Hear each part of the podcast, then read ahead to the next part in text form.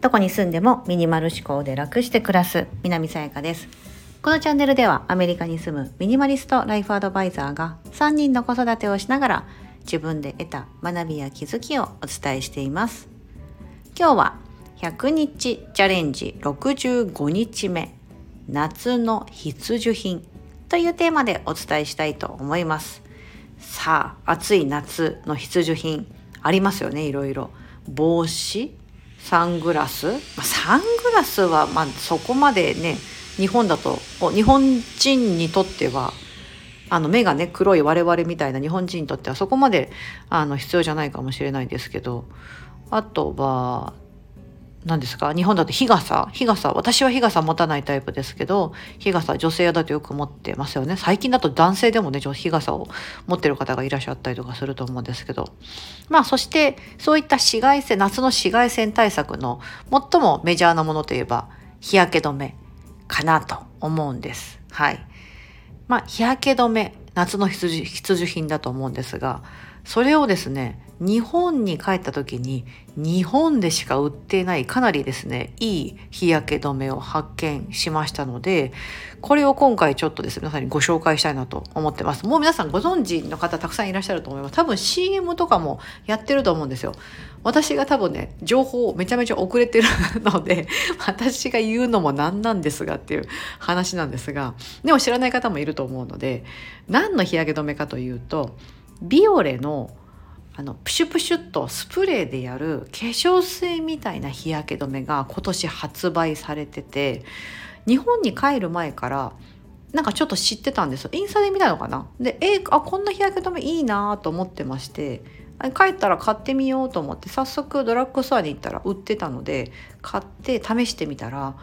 おすごいめっちゃいいじゃんと思って。日焼け止めって通常あの、まあ、白くてこうガチャガチャガチャってこうよく振ってですねでこうそれを肌にこう均一に塗るだと思うんですけど、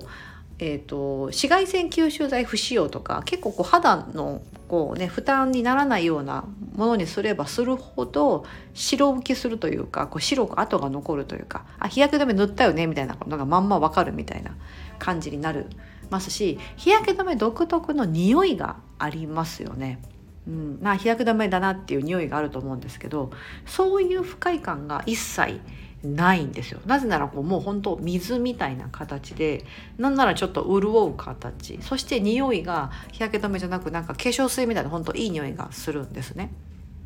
でそういうふうに水みたいな感じだから子供に塗るもう子供が嫌がらずに塗らせてくれると言いますか。それがいいなと思って。もちろん自分自身もそうなんですけど自分自身が塗る時も不快じゃないし、まあ、塗ってて気持ちいいし重ね塗りとかするの別に外出先でもささっとできますし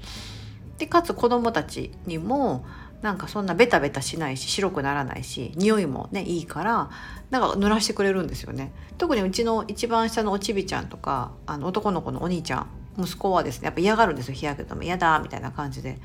ね。でも嫌だとか言ってらんないからみたいな話で すごい紫外線きつくてそう逆にほら焼けすぎると危険じゃないですか。熱が出ちゃったりとかねあると思うので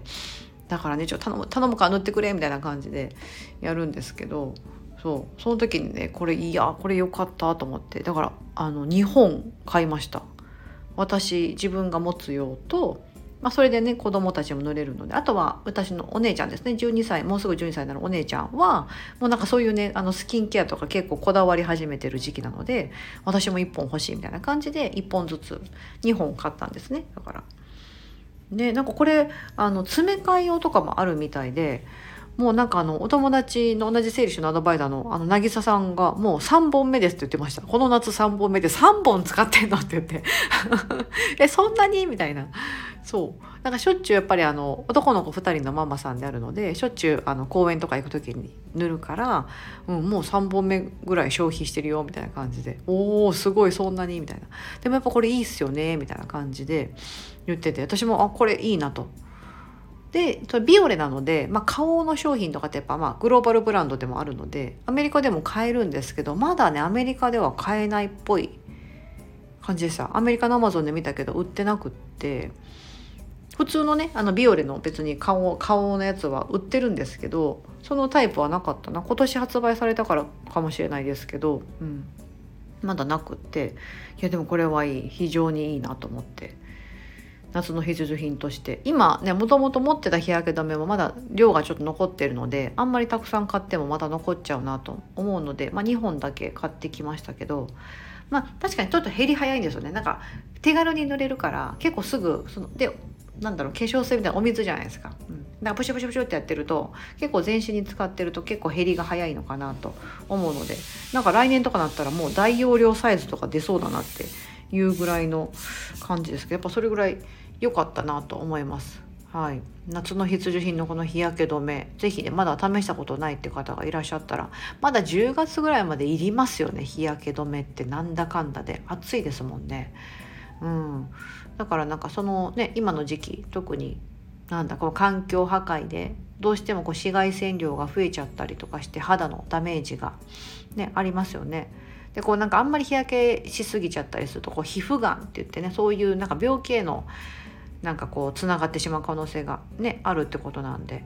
なんかそういう美容とかあんまり気をつけてなかったとしてもそのねある程度予防するっていうことに関してはやった方がいいのかなと思うのでそうだからだったらなんかね日焼け止めもこう手軽にパパッとね乗れるやつがいいなと私も思ってまして、うん、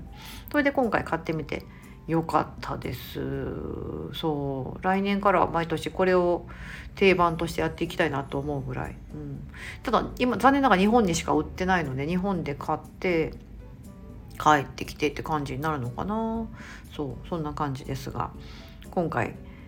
非常に良かった。皆さんもねもしその日焼け止め今後何しようかなとかあんまり今のやつで満足しないなと思ったらよかったらお試しいただければと思います。概要欄にあの貼っときますのであこのこれかみたいな感じで見てもらったらどこでも売ってなんかコンビニでも売ってるらしいですね。なんかフォロワーさんが私はコンビニで買いましたよって方がいて私はドラッグストアとかあのドン・キホーテとかよくあるあの量販店で買ったんですけど多分どこででもねビオレって多分有名じゃないですか。顔顔かな？会社は顔の商品なんで。そう。だからねすごく手軽に手に入りますので、うん、皆さんどよしよければ私はよかった久々になんかヒットだなと思いましたあんまりそういうものを特になんか新しいものを買うっていうのがそんなにないタイプなのでなんか定番のものを自分がいいと思ったのをずっと使い続けるようなタイプなんですけどこれはいいなと思いました 日焼け止め一押しです。はい。今日はミニマリスト100日チャレンジ65日目。夏の必需品